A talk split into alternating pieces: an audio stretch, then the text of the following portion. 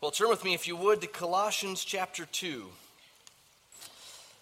Hopefully, you had a great Thanksgiving. We actually land just after Thanksgiving on a passage that mentions Thanksgiving, the need to be thankful. Ideally, it would have been nice if we were a week ahead in the schedule. I'm just not that organized or that disciplined to notice something that far out and plan it weeks and weeks before, because really it would mean weeks and weeks before of uh, negotiating passages and, and messages in order to land on specifically verse 7, which mentions thanksgiving there in Colossians 2. But we'll get to it today as part of our, as part of our study of God's Word as we work our way through this great book of Colossians written by the Apostle Paul. Let's start in verse 1 of Colossians 2. We'll focus on verses 6 through 8, but we'll start in verse 1. Paul writes, For I want you to know how great a struggle I have for you, and for those at Laodicea, and for all who have not seen me face to face, that their hearts may be encouraged, being knit together in love, to reach all the riches of full assurance of understanding and the knowledge of God's mystery, which is Christ, in whom are hidden all the treasures of wisdom and knowledge. I say this in order that no one may delude you with plausible arguments. For though I'm absent in body, yet I'm with you in spirit, rejoicing to see your good order and the firmness of your faith in Christ. Therefore, as you received Christ Jesus the Lord, so walk in him, rooted and built up in him, established in the faith, just as you were taught, abounding in thanksgiving. See to it that no one takes you captive by philosophy and empty deceit, according to human tradition, according to the elemental spirits of the world, and not according to Christ. Well, with some parts of God's Word, you have a personal story, an experience that goes along with that passage, that a story that comes immediately to mind when you read that part of God's Word. These few verses of Colossians take me back to my sophomore year of college. I just finished a, year at the University of Michigan as a biochemistry major and um, was eager to go to a Christian liberal arts school and to study the Bible. So one of my first classes had a, as an early requirement memorizing Colossians 2 6 through 8. I was thrilled. That was part of my college curriculum. Uh, I'm sure it's not for everybody. Whatever it is that led you to your profession that you're in, you probably didn't take the wrong path. You wouldn't necessarily have been better off by going a Bible route or a ministry route, but it was for me. And it got me going down a path of serious and insatiable Bible memorization throughout college. This was one of the first passages of Scripture I memorized. In high school, my youth pastor got me to memorize James 1, 2, and 3. Count it all joy, my brothers, when you fall into various trials, because you know how trial filled high school is. I'm not sure why he gave me that passage, but I memorized that passage first in high school. And then in college, like I said, this was basically the second passage I ever memorized. And uh, really, it got me hungry for God's word and um, encouraged in God's direction in my life at the time. I'm sure you have passages that have their own story as well. Well, there are a few different ways to intro these verses to tell us what they're about, verses 6 through 8. One way is by noticing the therefore right at the beginning of verse 6, which means that we should see what it's what? Therefore, have you heard that before? If you see a therefore, find out what it's there for. It's like a so, S O. You see that, and you should know it's a connector. You should back up and see why the so or why the therefore is, is there. Well, Paul, according to verse 5, is eager to come to Colossae and to take inventory of the church and the surrounding churches. He says to see their good order and to see that their faith is firm. Okay, so what does good order look like? What does firm faith look like? What will he expect to see more specifically when he gets there? What, what will he be looking for that will tell him when he does this sort of investigation, sort of this inventory? It's almost like a colonel showing up and wanting to see things in straight rows. He wants to see the military in good form. What will he look for? Well, that's what verses 6 and following tell us. Another way to look at this, though, if we back up a little bit more to verses 2 and 3, we see these wonderful words, these descriptive words that there are riches in Christ in verse 2. There are treasures of wisdom and knowledge in verse 3. Riches and treasures. That's what we want in Christ. That's what we should want. We should want the treasures and riches of Christ above all and above any riches. Of course, Paul wants that for the Colossians. So he says that he's been laboring, right? He's been struggling, is the word in verse 1. He's been struggling to that end that they would get more of the riches of Christ. They would see more of the treasures of the knowledge and wisdom that are in Christ. But what must the Colossians do to get to these treasures, to get more of these riches? Well, that's what verses 6 through 8 are about. Or another way to put all this is that the message of verses 6 through 8 is simply this having believed, what's next? What do you do? What follows? Well, Paul tells them what's next. He gives them the basics. He gives a quick overview, a Christianity 101. You believe, now what? You're a church you're Christ's, you're redeemed, you're reconciled, you're forgiven. What do you do? What's, what's to come? Well, what's not surprising to you if you've been here at Desert Springs while we've been going through the book of Colossians and you've seen most of these previous weeks' studies, what's not surprising is that the what's next of verses 6 through 8 is what's always next for Christians. You never graduate from this what's next. You never move on to a second tier of Christianity and Christian living. By the way, that's just a, a good thing to tuck away. Any book you come across about Christian life, any teaching you hear from someone about the Christian life that sounds like it makes two classes of Christians, two tiers of Christianity. Whether it's those who say you first accept him as Savior, then later on it's optional, it's for the, for the elite, you, you accept him as Lord later on at some point. Or those who say you can be forgiven, but then later there's this experience called baptism of the Holy Spirit, and you get that, and then you're a super saint. Or, or those who say you can be forgiven, but you can be a, a carnal Christian and so you should break on through to the other side. You should abide in Christ, let go and let God. And there's a kind of cloud nine kind of Christian living that's available to you that you're missing out on, most of you. Well, all these are two tier Christianities. And none of them, in my opinion, are in the Bible what's next in Colossians 2, verses 6 through 8, is what's always next for the Christian. So this message is not just for non Christians who need a glimpse of what the Christian life is like so they can you know, get a taste of it before they buy in. It's not just for new Christians who've received Christ and now need some basics about what to do for living and priorities and conduct for the rest of their lives now that they're in Christ. This message, these verses are equally for every Christian, even for those who have been Christians and been doing the Christian life for many, many years. What's next never really changes. And that might take some getting used to.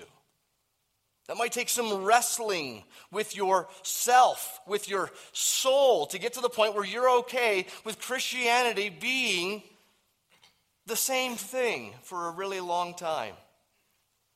Some of you have been very successful in your work, your jobs.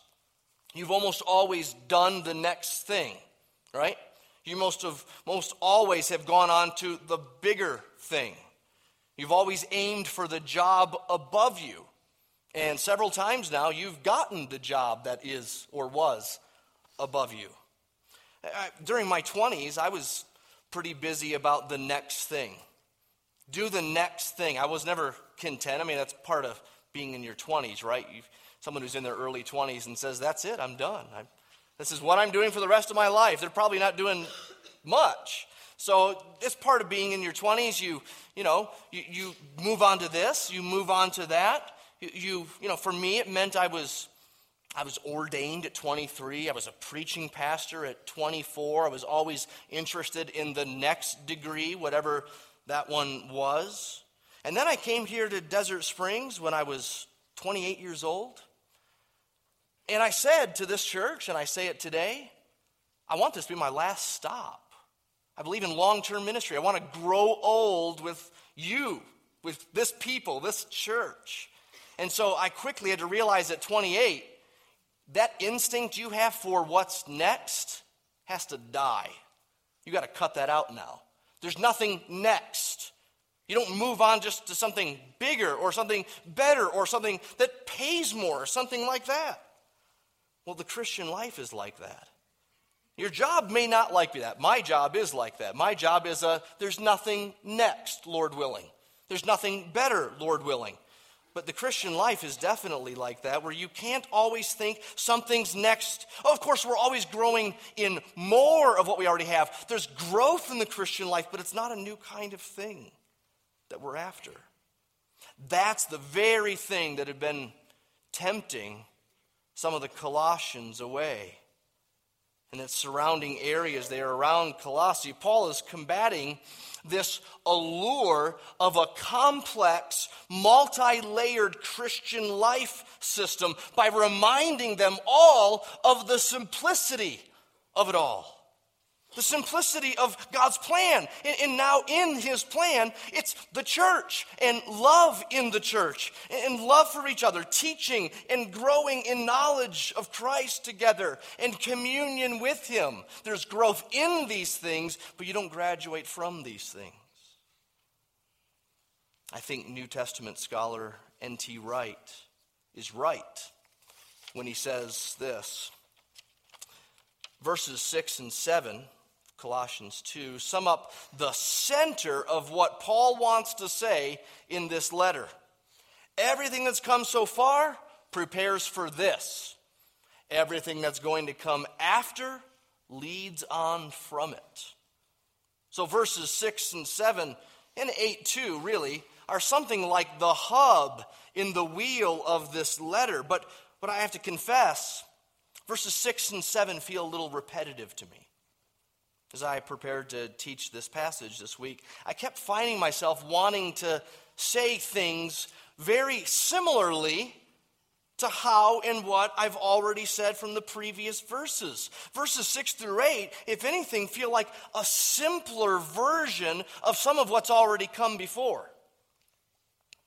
That might be less spectacular, less flashy, but it's no less important no less needed. And by the way, aren't simplicity and brevity, shortness, uniquely important and needed? Right? Describe the Christian life. Well, one way of describing the Christian life is everything about it, in every commandment in it. And then you feel sometimes a little dizzy about it all, right? Well, there's this debate and then there's this responsibility. And then there's this angle to, to all what's going on here. But verses 6 through 8 here are not all of what it means to be a Christian. Every commandment is not in here, but the brevity and the simplicity of these verses give us something unique. It tells us what it's all about, it gives us something of a forest snapshot. We need that even though we sometimes do need to get up close to trees. Okay, you can follow along on the sermon notes page you have in your bulletin as we try to unfold these three verses together this morning. The first thing to see is having received Christ, we're to walk in him. Having received him, you walk in him. It says in verse 6 as you received Christ Jesus the Lord. That phrase is nowhere else found in the New Testament. Paul uses different formulas for these same words Lord, Jesus, Christ, This is the only place he puts them in this specific order. It may be that he's trying to draw attention to the heresy, the false teaching that's been plaguing Colossae and the other churches in that area. But whatever it is, Christ Jesus the Lord is shorthand for all of who Christ is and what he came to do. There are three pregnant words there Christ, Jesus, Lord. It means he's Messiah. It means he's the promised one, the fulfillment of the Old Testament. The promises pointed all to him and were fulfilled in him. He's the Savior. Jesus means God saves. He's Lord, He's King, but not just a human king, He's God. And yet, not just God alone, He's Jesus. He was given a human name because He was born of a woman, He's a man. It's shorthand for what well, what, what Paul already said about Jesus in chapter 1. Remember, verse 15 to verse 20 was a nugget, a, a poem, some say an early church hymn of describing Christ's attributes and now his work. Christ Jesus the Lord is shorthand for who he is. Now, notice in verse 6 of chapter 2 becoming a Christian is receiving him. That's shorthand for the whole conversion experience, right? It's a quick way of describing what it means when someone hears the truth of Jesus' death, burial, and resurrection in the place of sinners as an expression of God's love to humanity, to die in their place, to give forgiveness and bring reconciliation to them. They hear it first, but then there has to be an acknowledgement of the problem. It has to get personal. It's not theoretical. If it's going to be real and we really receive Christ, that receiving has to include a, a word we see often in Acts called repentance. Seeing our need of Christ is what repentance is. Seeing, yes, the waywardness of our souls, our sin, and the judgment that's to come, and hating that sin and then seeing that Christ is the answer to fixing the problem. There's repentance and faith, believing. There's this embracing. It's not a theoretical belief or faith. You can see in the word receiving, the person who is receiving is doing something. Charles Spurgeon, the great 19th century London preacher, he said, Receiving seems to imply a sense of realization making it a matter of reality. We don't receive a dream, we don't receive a shadow. Only something real is received. So we should, he says, get a grip of it. We should grasp it. That's what receiving means. It's also the very opposite of earning. There's no earning going on if we're receiving it. It's a gift. Christ has done it, He has earned it for us. And notice it says we receive Him. We receive Christ Jesus the Lord. Not just His grace, but we receive Him. It's personal. There's so much there in those pregnant words Christ Jesus the Lord. You've received Him. Have you? That be said of you? That you've received Christ Jesus as Lord? That it's now personal, that you recognize it's the opposite of earning, that you once heard it and you saw your need of it and you believed it as true and embraced it as your own. Pray that that's true of you. It's true the Colossians, they had received Christ, but what's next? Well, walk in Him.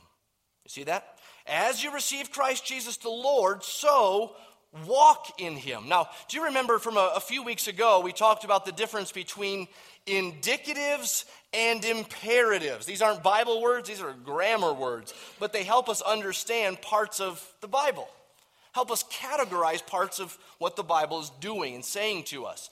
Parts of the Bible are indicative, they indicate something, they describe. And so far, Colossians has only given us indicatives. Christ is like this. Christ is on his throne. Christ has done this. This is what you are like in Christ. It's description, it indicates. And then there are imperatives. So you should. You must do this. Don't do that. Don't go there. Don't step in that. Those are all imperatives. They're commandments. They're musts. They go together. We need both. But the indicative is maybe the thing that's lacking the most today in the American 21st century church culture. Well, notice Colossians 2 6, this is the first imperative. So, walk in him. That's a command. Now, remember, it took a whole chapter and five verses before Paul got to that.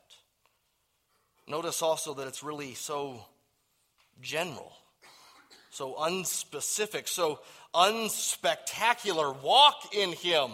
Remember when we talked about this some weeks ago, I said that all of us, myself included, love very specific imperatives. We not only want the Bible's imperatives to be the majority of a Sunday morning message, but ideally they're even the preacher's imperatives, his good advice on how to do the biblical imperatives.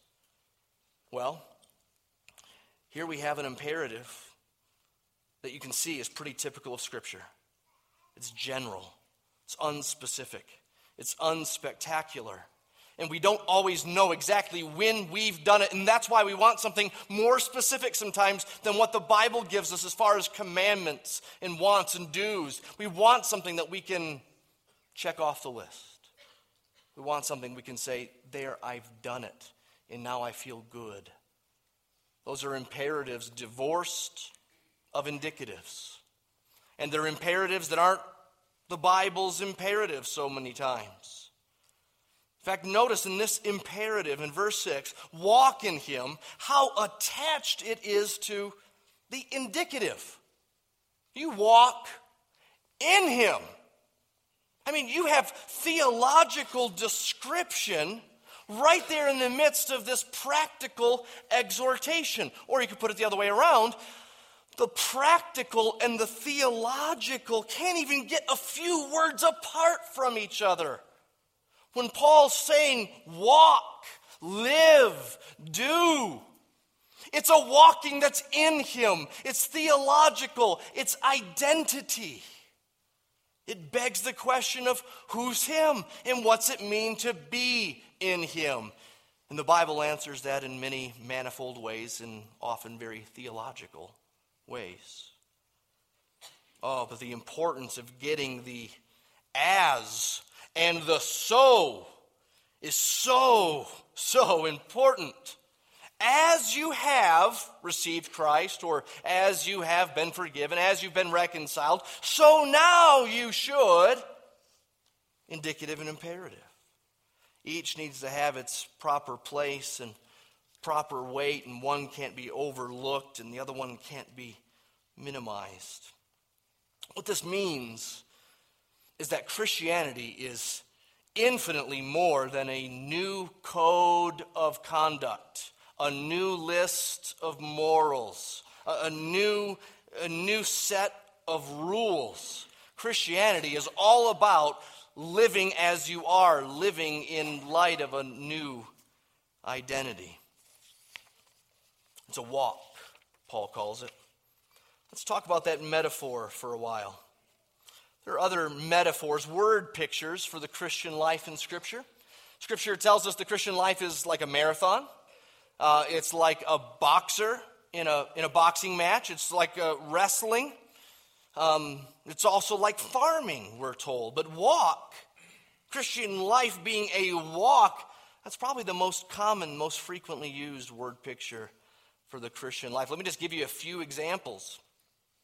Ephesians 5 8.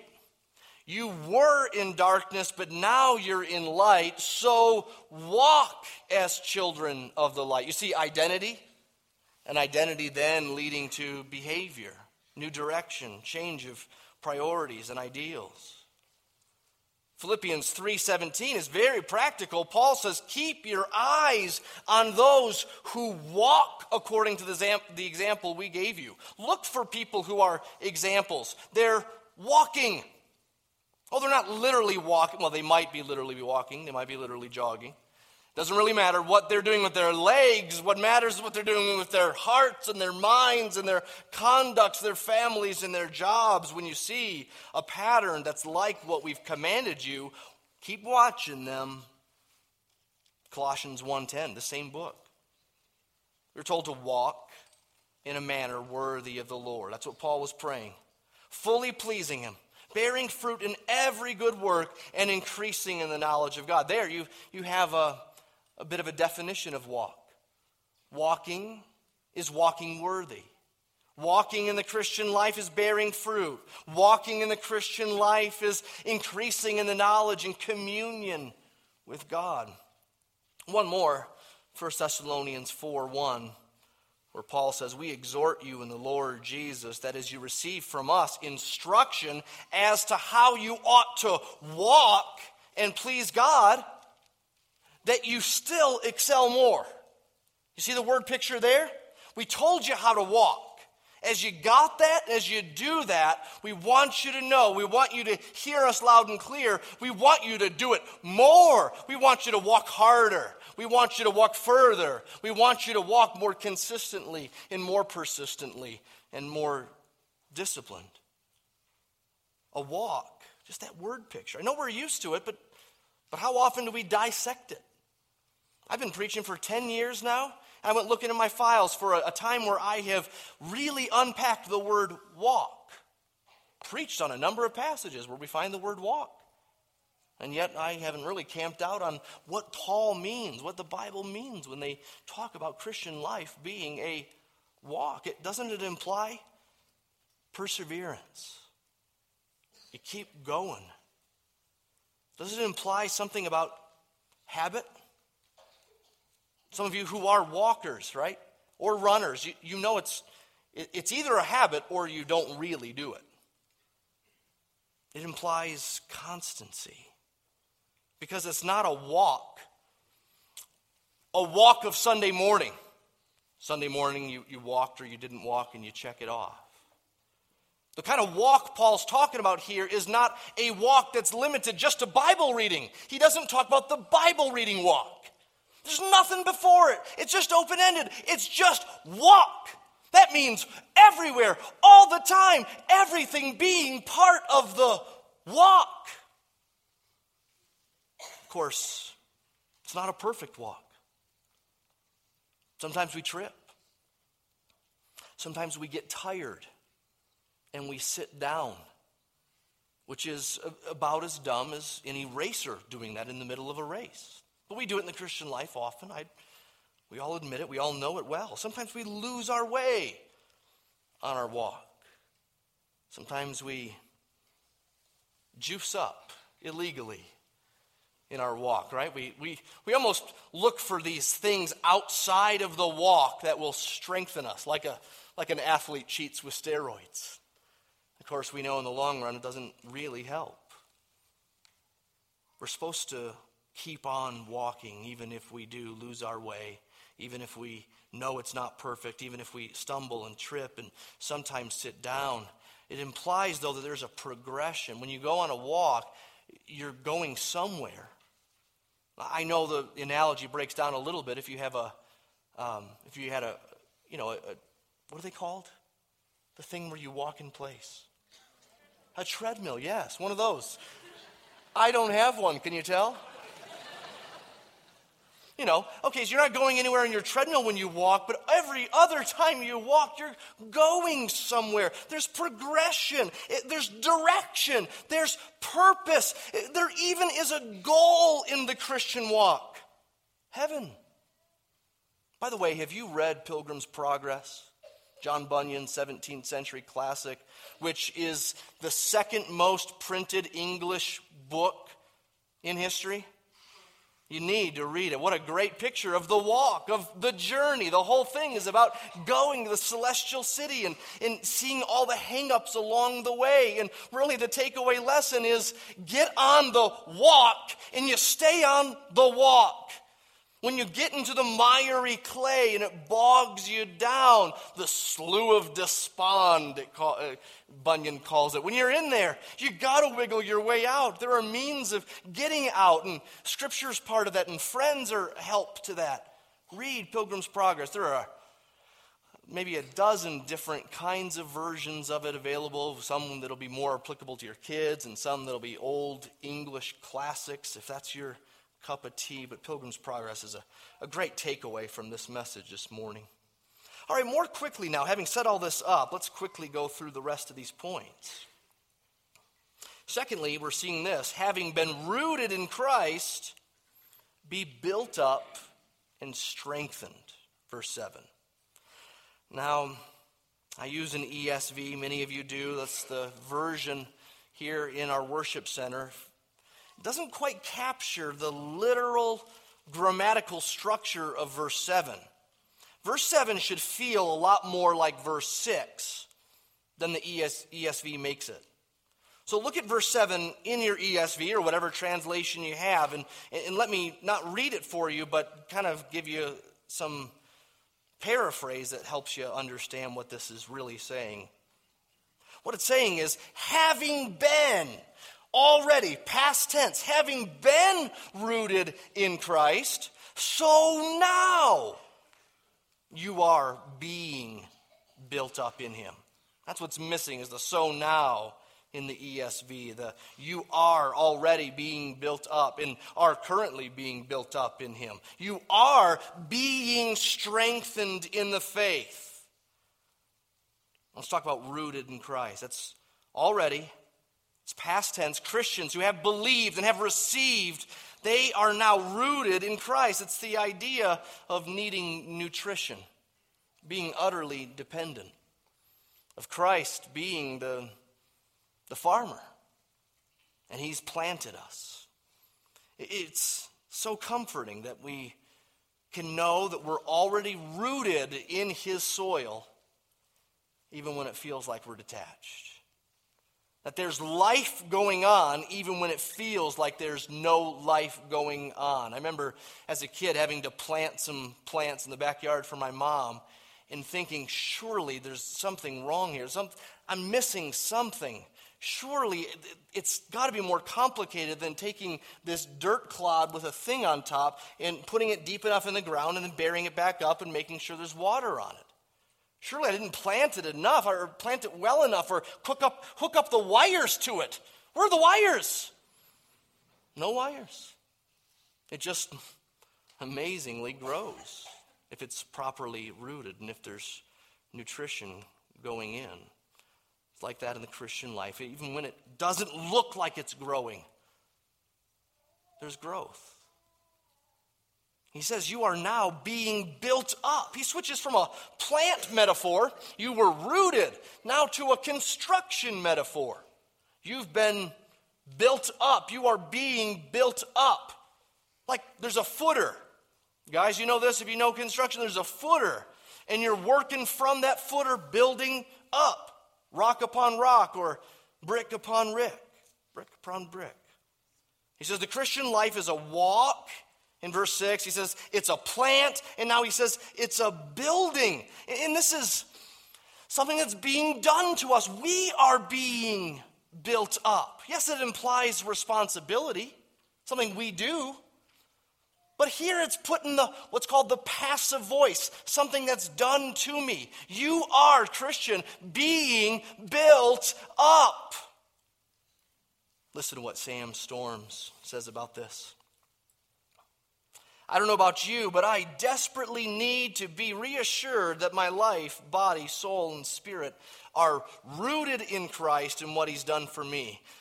Being rooted and grounded in my own good intentions or the promises of other people or whatever worldly and financial success I might attain doesn't do much for me when life stinks and my soul sinks.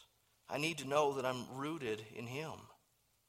He goes on to say, I desperately need to know that He's still at work in me, slowly but surely building up what I've tore down, confirming and shaping my soul to look like His. He says oftentimes our spiritual and moral failures look massive and seem to dwarf our achievements. But I'm assured of this nothing will lead Jesus to forsake his work in me. In fact, Sam Storms goes on. He says, Paul goes on to say that we're also being established. And the word here is often used to describe the practice of guaranteeing a legal contract. In other words, God has bound himself to me. He has formally pledged himself to my growth in grace in his son. He has sealed the document of ownership. I am his and he is mine, and he will continue to confirm and solidify me in the experience and knowledge of all that he's made known of himself for me in Christ. That's good news indeed. We're being built up in him, being strengthened in the faith, he says there in verse 7. Notice it says the faith.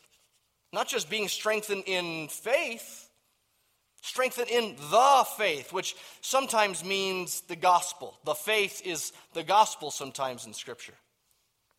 Other times, the faith can mean that whole body of beliefs that should be ours when we generally, not perfectly, no one will perfectly get it right, but when we generally get it right, what God has revealed to us in His Word.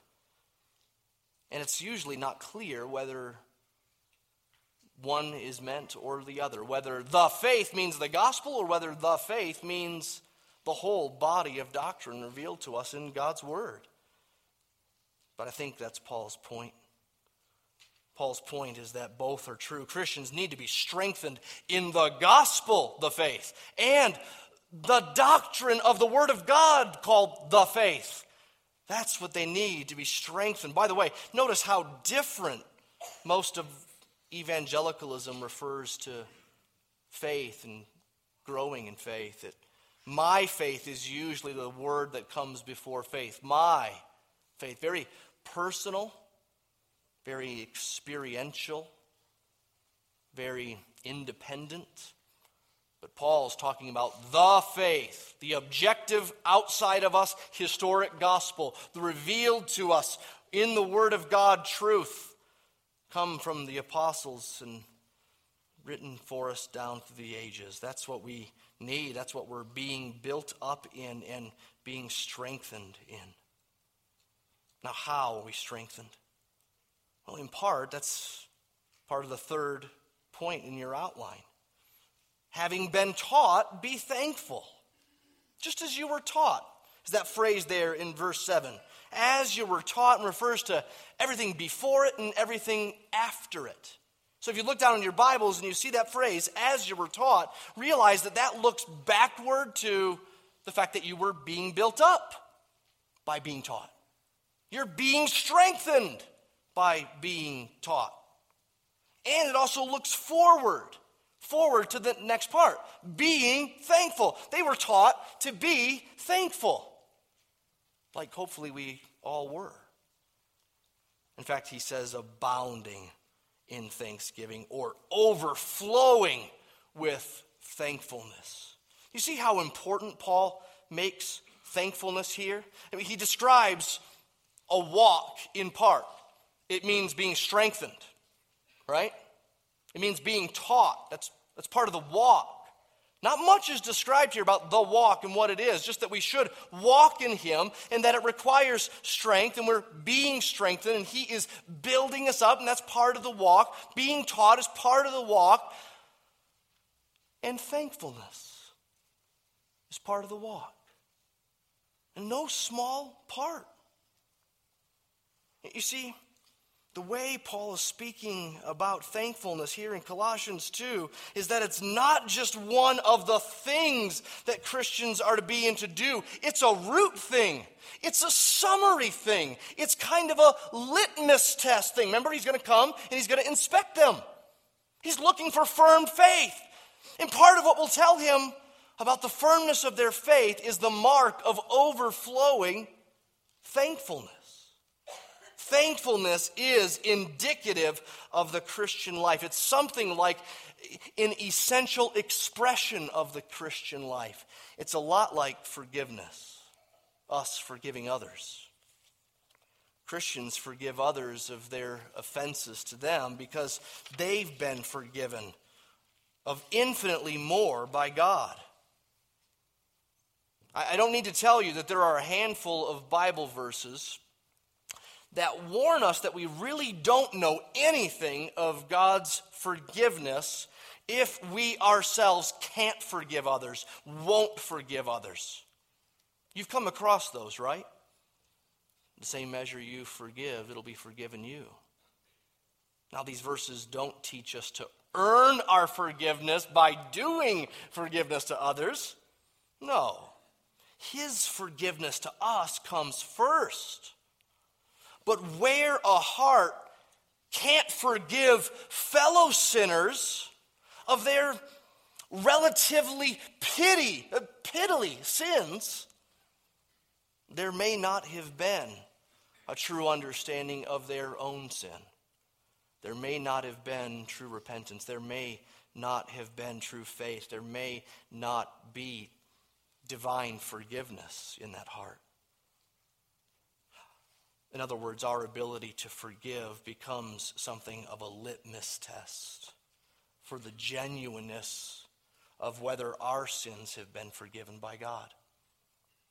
After all, didn't Jesus say, the world can forgive in some way? The world can forgive those people who are nice, or forgive those people who also forgive them, or forgive those people who only do it once. Christians are called to ridiculous forgiveness because they've experienced ridiculous forgiveness. Well, thankfulness is a similar kind of thing, isn't it? A similar kind of litmus test because it naturally springs from the heart that understands sin and judgment and forgiveness and reconciliation and a hundred other wonderful spiritual blessings that are ours in Christ. Now, do you remember back in chapter 1? Would you look at verses 10 to 12 real quickly while we still camp out on thankfulness, especially because we're just on the heels of having celebrated it in our culture in a unique way for the calendar year? Verses 10 to 12, Paul talks about thankfulness there. Remember, he gives five things that he's praying for that they should be pleasing, bearing fruit, verse 10, increasing in the knowledge of God. And then verse 11, being strengthened. And then verse 12, giving thanks. Now, if you remember from when we looked at those verses, I said those phrases seem to be building off one another. It's not just a list, there's connection and there's progression. They feed into each other. One is how you do the ones before it. So look at the list in verses 10 to 12. Pleasing Him is how you walk worthy. Bearing fruit is how you please God. Increasing in the knowledge of God, of God is part of how you bear fruit. You need power to keep increasing in the knowledge and fruit of God. And then verse 12, giving thanks is a way in which you're actually strengthened. It's not just something that's right, it's something of the means by which we grow, by which we get endurance and joy. Giving thanks fuels other things that we're to do in the Christian life. So, no surprise that Paul talks more about thankfulness than any other ancient writer, pagan or Christian. He talks about this theme 46 different times in his relatively short letters. That's a common theme. That's a big theme. So, even though it's a short part of this passage we're looking at, just three words overflowing in thankfulness. What would it look like for you to be overflowing with thankfulness? What would it look like? I mean, wouldn't it mean 1 Thessalonians 5:18 give thanks in all things, not just some things? not just the obvious things, not just the culturally required things. We all know how to celebrate Thanksgiving and be thankful. We all know how to give thanks at Christmas with Christmas gifts. We all know how to give thanks to someone who's been nice to us. Or, or even when, in those times in the year, we should be thankful for that person, just as a person, like at Valentine's or birthdays. But Paul says, be thankful in all things, overflow with it, be abundant with it. Let, it. let thankfulness be popping out and oozing over. Psalms would tell us in many different places that we do it with our whole heart. Thank Him with the whole heart, which means I think we got to work to get there. We have to stir up thankfulness. We have to aim for joyful, humble exaltation in Christ for who He is and what He's done. And we have to ruminate on who He is and what He's done in order to get there. We have to preach to ourselves when we don't feel it. We need to tell ourselves how wrong it is when we're not thankful. Confess it to God and pray for His help. All right, one more point, and just as a, an arrow for what's to come next week. Having Christ, don't be captivated by anything else. Having Christ. You already have Christ. Verse 8 at the end, it says, not according to Christ, which I think means you have Christ already. What you have is according to Him. So keep Him. Don't accept substitutes. In fact, he uses a word here don't be captivated by false substitutes. Now, you might think captive means prison, but then you might think of how we talk about being captivated, and it has the connotation of being allured right? Being entranced. Well, both connotations should be in mind here. Be entranced with Christ and not with substitutes, not with additions.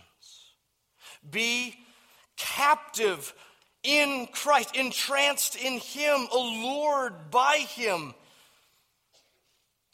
Now, next week we'll talk about what that alluring, imprisoning doctrine was that Paul had in mind. It, what philosophy? He uses that word in verse 8. He uses the phrase human traditions in verse 8 as part of the warning that he's giving this Colossian church. For our time this morning, it's, it's not a concern what he was warning them of, except to say that any substitute would fall under these same warnings. What he's telling us is be captivated by Christ and by Christ alone. You have the best already. So, several simple reminders that we never outgrow and we always need until the new heaven and the new earth. There's nothing greater in all the world than to know Christ and to be known by Him and be firm in our faith. The soil we're planted in as Christians is Christ and His gospel. We don't need another soil. He's planted us there, not we ourselves. By His doing, you are in Christ Jesus, it says in 1 Corinthians 1. And if we're planted in Him and planted by Him, then we should also know, just like any plant you see in your backyard, it's being grown by Him. He is growing us, He's building us up, even when it feels like He's not.